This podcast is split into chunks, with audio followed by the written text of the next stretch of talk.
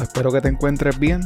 A finales del año pasado, una noticia acaparó todos los medios noticiosos del país. El vil asesinato del joven militar Giancarlo Rivera Lugo en el sector El Tuque en Ponce, quien fue ejecutado luego de tratar de pasar por una calle en donde había un punto de drogas y los que manejaban el punto tenían prohibido el paso.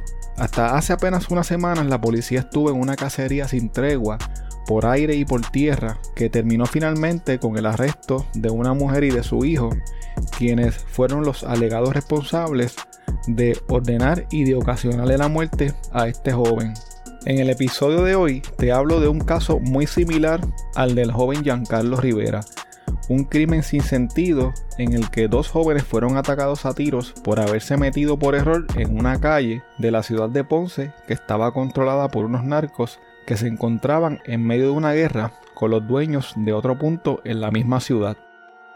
Antes de comenzar con los detalles del episodio de hoy, te dejo con algunos anuncios y ofertas de nuestros auspiciadores. Este episodio es traído a ustedes por libros787.com Ordena tus libros favoritos escritos por autores puertorriqueños desde la comodidad de tu casa. Utiliza el código promocional CrimePodPR para que recibas envío gratuito en tu primera compra. Envíos a todas partes de Puerto Rico y Estados Unidos. Este episodio también es traído a ustedes por Jabonera Don Gato. Los jabones Don Gato son hechos a mano, sin químicos dañinos ni detergentes. Son elaborados con aceites naturales esenciales y aromáticos seguros para la piel. Pruébalos y siente la diferencia. Visítalos en jaboneradongato.com y utiliza el código CrimePod para obtener un 10% de descuento en tu compra. Una buena investigación puede ser la diferencia para probar un caso más allá de dudas razonables. Si necesitas alguno de los siguientes servicios, todo tipo de investigación, análisis y reconstrucción forense, investigación criminal para defensa legal, extracción y análisis forense de celulares y computadoras, pruebas de polígrafo, toma y análisis de huellas dactilares, artista gráfico forense, investigaciones privadas dentro y fuera de Puerto Rico, análisis forense de documentos y firmas. Puedes llamar a Fernando Fernández, investigador privado y forense con más de 17 años de experiencia a nivel local e internacional al 787-276-5619 o visítalo en fernandofernandezpi.com. Si de casualidad estás cerca del área de Los Ángeles en California o estás planificando unas vacaciones para esa ciudad, tengo una recomendación para ti. Uno de nuestros Patreons tiene un Airbnb que es espectacular. Tienen que verlo lo mejor de todo es que los dueños de este lugar tan espectacular son puertorriqueños. Si mencionas a CrimePod, te dan un 10% de descuento en tu tarifa diaria. El enlace para que veas el lugar estará disponible en las notas de este episodio o me pueden escribir para más detalles. ¿Estás buscando información sobre carros híbridos o eléctricos de la línea BMW? Roberto Cummings de Autogermana BMW puede ayudarte. Comunícate con él al 787-981-5380 para que obtengas la mejor oferta. Si tienes un negocio o estás empezando a hacer un negocio, asesórate con la licenciada y CPA Caroline López Beauchamp Caroline lleva más de 12 años asesorando individuos y negocios en el comienzo de operaciones, planificación contributiva con especialidad en incentivos. Además, te pueden ayudar con la preparación de tu planilla del 2022. Búscala en redes sociales como CLB Tax o escríbele a info@clbtax.com. Juan Carlos Ruiz Vega tenía 18 años y era el hijo menor de Julia Vega y de Juan Ruiz, quienes eran residentes de la comunidad Nueva Vida de Ponce. Como muchos padres en Puerto Rico, particularmente en esa época, Juan vivía con el temor de que su hijo fuera víctima de la ola de violencia que arropaba Puerto Rico en el 2012. Su hijo Juan Carlos también estaba disgustado con la llamada ola criminal y por la forma en que las autoridades atendían los casos violentos, pero Juan Carlos era un joven como cualquier otro que le gustaba disfrutar, escuchar música, ir al gimnasio y estar siempre bien arreglado y perfumado. A Juan Carlos también le encantaba disfrutar junto a su familia, salir con sus amigos y con sus dos hermanos mayores. La pasión de Juan Carlos era la cocina y hacía un mes que había comenzado a estudiar artes culinarias en la Academia Serrant y practicaba en la cocina del Hotel Ponce Hilton. La noche del viernes 30 de noviembre del 2012, Juan Carlos estaba compartiendo con su familia y algunos amigos en el Club Náutico de la Guancha en Ponce. En algún momento dado, les dijo a sus padres que iba a buscar a un amigo para dar una vuelta. Antes de irse, su mamá le tomó una foto y la subió a Facebook sin imaginarse lo que estaría ocurriendo más tarde esa noche. Juan Carlos recogió a su amigo, quien tenía 16 años, y decidieron dar un paseo por el área del Castillo Serrayés, uno de los lugares turísticos más reconocidos de la ciudad de Ponce. Eran casi las 10 de la noche cuando Juan Carlos, quien conducía una guagua Hyundai Tucson, al parecer se confundió de camino y entró en un área de la calle Méndez Vigo en donde había un punto de drogas. Cuando los del punto, quienes estaban en alerta máxima, vieron esa hueva desconocida entrando al área, la mandaron a detener, la rodearon, sacaron sus armas y comenzaron a dispararle indiscriminadamente. Algunos residentes de la ciudad dicen que la balacera fue tan intensa que duró varios minutos y se escuchó en gran parte del casco urbano de Ponce. Cuando Juan Carlos se percató de lo que estaba sucediendo, trató de dar reversa, pero fue alcanzado por las balas de los gatilleros en el rostro y en diferentes partes del cuerpo, lamentablemente muriendo en el acto. Su amigo, quien estaba en el asiento del pasajero, fue herido en los brazos y en las piernas, pero pudo salir corriendo del lugar con vida. Este joven contó luego que mientras huía de la lluvia de balas sentía cómo se quemaba y cómo las balas le rozaban el cuerpo. Mientras trataba de huir, una vecina del lugar le dijo que se fuera de allí porque lo estaban buscando y logró pedir ayuda para el joven. El joven herido fue llevado hasta el hospital Dr. Pila en Ponce, en donde lo pudieron estabilizar y afortunadamente no perdió la vida. Mientras tanto, en la escena del crimen, la policía recogió sobre 300 piezas de evidencia, mayormente casquillos de bala y proyectiles disparados. El cuerpo de Juan Carlos fue velado en la funeraria Jackie Oliver de Ponce. En un momento dado, el joven que sobrevivió al ataque llegó hasta la funeraria en una silla de ruedas, empujada por sus padres. El joven tenía vendajes en ambas manos, en el codo y en una pierna. En su cuerpo todavía tenía un fragmento de bala que los doctores no se arriesgaron a sacarle. El sepelio de Juan Carlos fue al siguiente día, a eso del mediodía, en el cementerio Cristo Resucitado, del sector El Tuque de Ponce. Durante el sepelio, muchos jóvenes llegaron hasta el cementerio con pancartas dándole sus condolencias a la familia y con mensajes que mostraban su indignación por este terrible crimen. Una prima de Juan Carlos decidió organizar una vigilia en memoria de su primo y para protestar en contra de los que lo asesinaron. Su idea era hacer la vigilia frente al punto de drogas de la calle Méndez Vigo. Sin embargo, la alcaldesa de Ponce, en ese entonces, Mayita Meléndez, le solicitó a la familia de Juan Carlos que suspendieran la vigilia con la que pretendían, de forma simbólica, apoderarse del punto de drogas. La alcaldesa dijo en una entrevista para la emisora Radio Isla que la vigilia por la paz que habían convocado para honrar la memoria de Juan Carlos podía dañar la investigación policíaca que se estaba realizando en aquel lugar. La alcaldesa dijo además que estaba preocupada por la seguridad de las personas que asistieran a esta. Pero la prima de Juan Carlos dijo que ella no estaba preocupada por su seguridad ni la de las demás personas que fueran a la vigilia porque estaba coordinándola con la policía estatal. El superintendente de la policía en aquel momento, Héctor Pesquera, dijo que estaba dispuesto a desplazar a sus agentes hasta la calle Méndez Vigo para que los familiares y amigos de Juan Carlos pudieran celebrar la vigilia sin ningún problema. Según Pesquera, el hacer la vigilia frente al punto de drogas era una forma de enviarle su mensaje a los criminales de que ellos no eran los dueños de la calle. Sin embargo, algunos residentes y líderes de la comunidad no estaban de acuerdo con que se llevara a cabo esa actividad porque pensaban que podía interpretarse como una provocación contra los que corrían el punto y podía ocurrir una tragedia aún mayor. Finalmente, la alcaldesa indicó que llegaron a un acuerdo y la vigilia por la paz se celebraría frente a la entrada del Panteón Nacional Román Valdoriotti, que quedaba cerca del lugar de los hechos, pero no en la misma calle en donde ocurrió el asesinato. La actividad se llevó a cabo durante tres días bajo el lema Ponce quiere escuchar paz, pero la participación ciudadana fue muy por debajo de lo anticipado, en parte por el temor que había entre los residentes del pueblo luego del asesinato de Juan Carlos.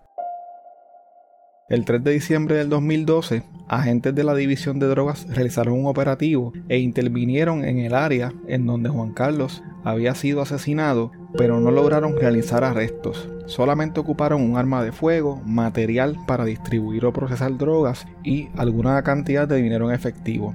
Según se supo, días antes de que ocurriera el asesinato de Juan Carlos, la policía tenía un plan de vigilancia especial durante las 24 horas del día y con hasta 10 patrullas para tratar de prevenir incidentes violentos en el casco urbano de Ponce. Pero según la policía, el sector era muy amplio y tenía muchos callejones de difícil acceso que dificultaban el que pudieran controlar todo el área efectivamente. Un mes antes, unos agentes de la División de Drogas del área de Ponce habían sido tiroteados por gatilleros de ese punto y la policía había arrestado a varios de los que operaban el punto.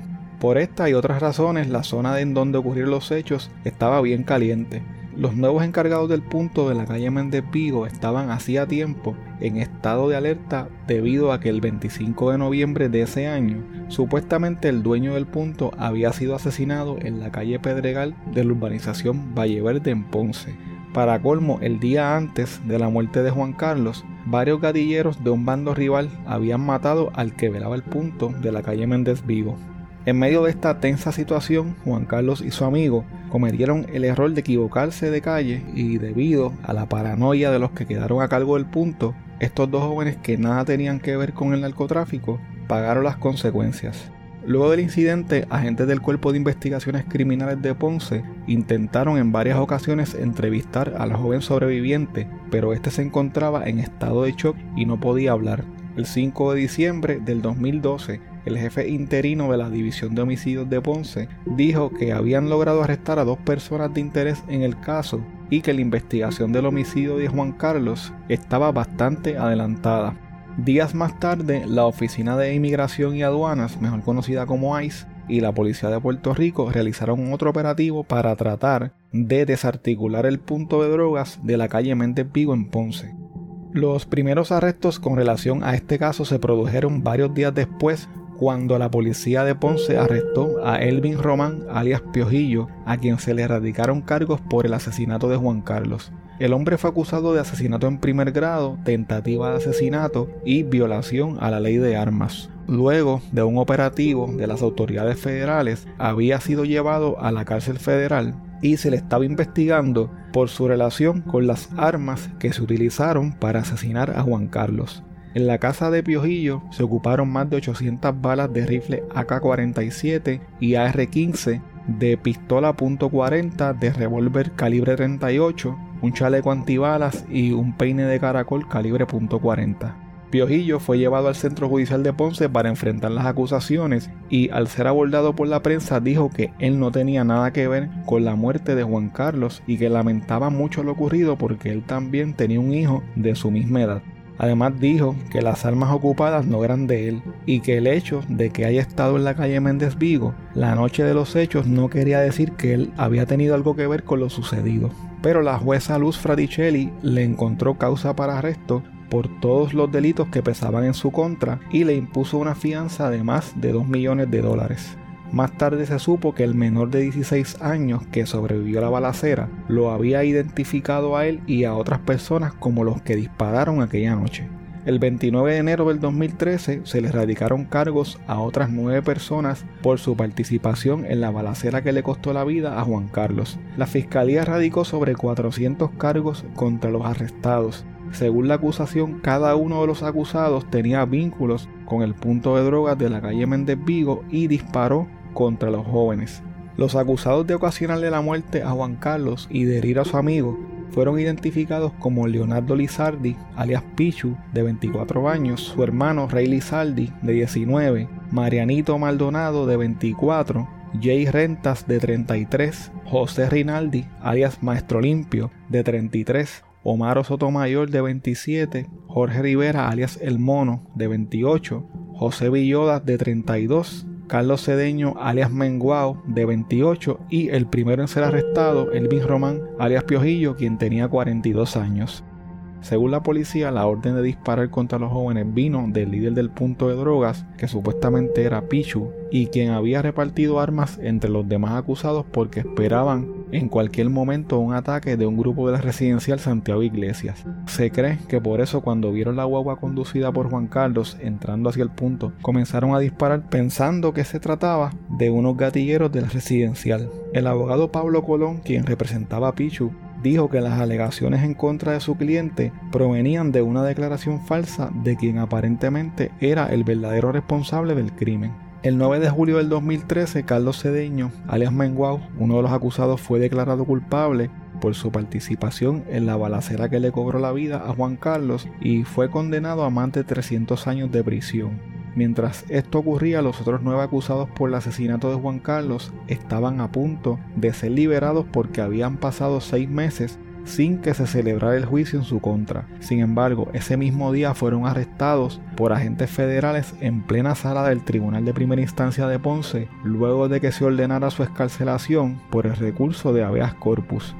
Los acusados fueron llevados ante el juez federal Bruce McGiverin, el juez les informó que habían sido arrestados porque un gran jurado federal había emitido un pliego acusatorio por conspirar para poseer con intención de distribuir sustancias controladas en el área de la calle Méndez Vigo en Ponce. También fueron acusados de poseer armas de fuego para ser utilizadas para actividades ligadas al narcotráfico. Luego de este suceso, el entonces juez presidente del Tribunal Supremo, Federico Hernández Denton, ordenó una investigación sobre la tardanza del proceso judicial en el caso del asesinato de Juan Carlos que provocó que los agentes federales tuvieran que arrestar a los nueve acusados para evitar que estos salieran a la calle. El juez dijo que este caso era un ejemplo de cómo no debería operar el sistema de tribunales de Puerto Rico y que esto era inaceptable. En septiembre del 2013, el mono fue acusado de amenazar e intimidar a un testigo de la fiscalía cuando se encontró con este en el baño del tribunal durante la vista preliminar. Luego de esto fue encontrado culpable de este delito y se exponía a una pena de 12 años de cárcel.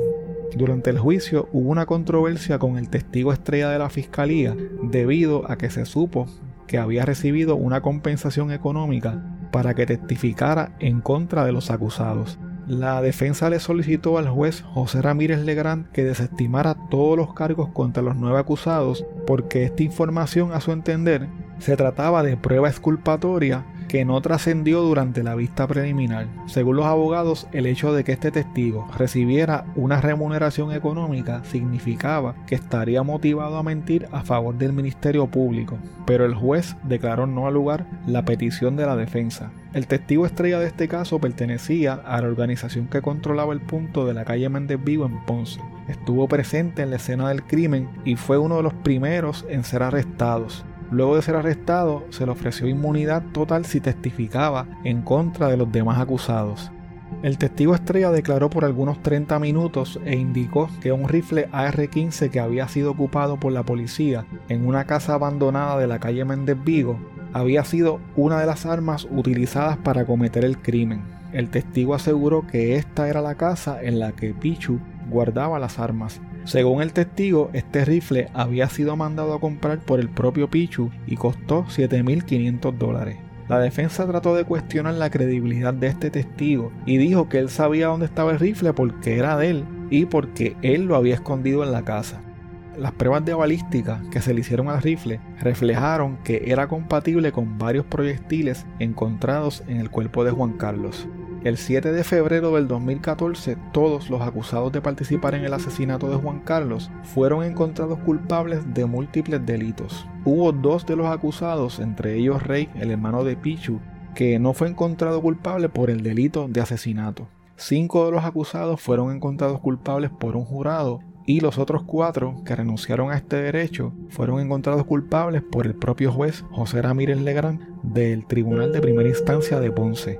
Las sentencias más altas fueron las de Leonardo Lizaldi, alias Pichu, condenado a 1105 años de prisión. La de Elvin Román, alias Piojillo, de 1045 años de prisión. Y la de Jorge Rivera, alias El Mono, de 811 años de prisión. La información más reciente a la que tuve acceso sobre este caso fue que en enero del 2021, Leonardo Lizardi, alias Pichu, fue encontrado muerto en su celda del complejo correccional Las Cucharas de Ponce. Según un reportaje de Telemundo del 17 de noviembre del 2022, un total de 11 personas fueron sentenciadas a cumplir cadena perpetua por provocarle la muerte al joven Juan Carlos Ruiz Vega.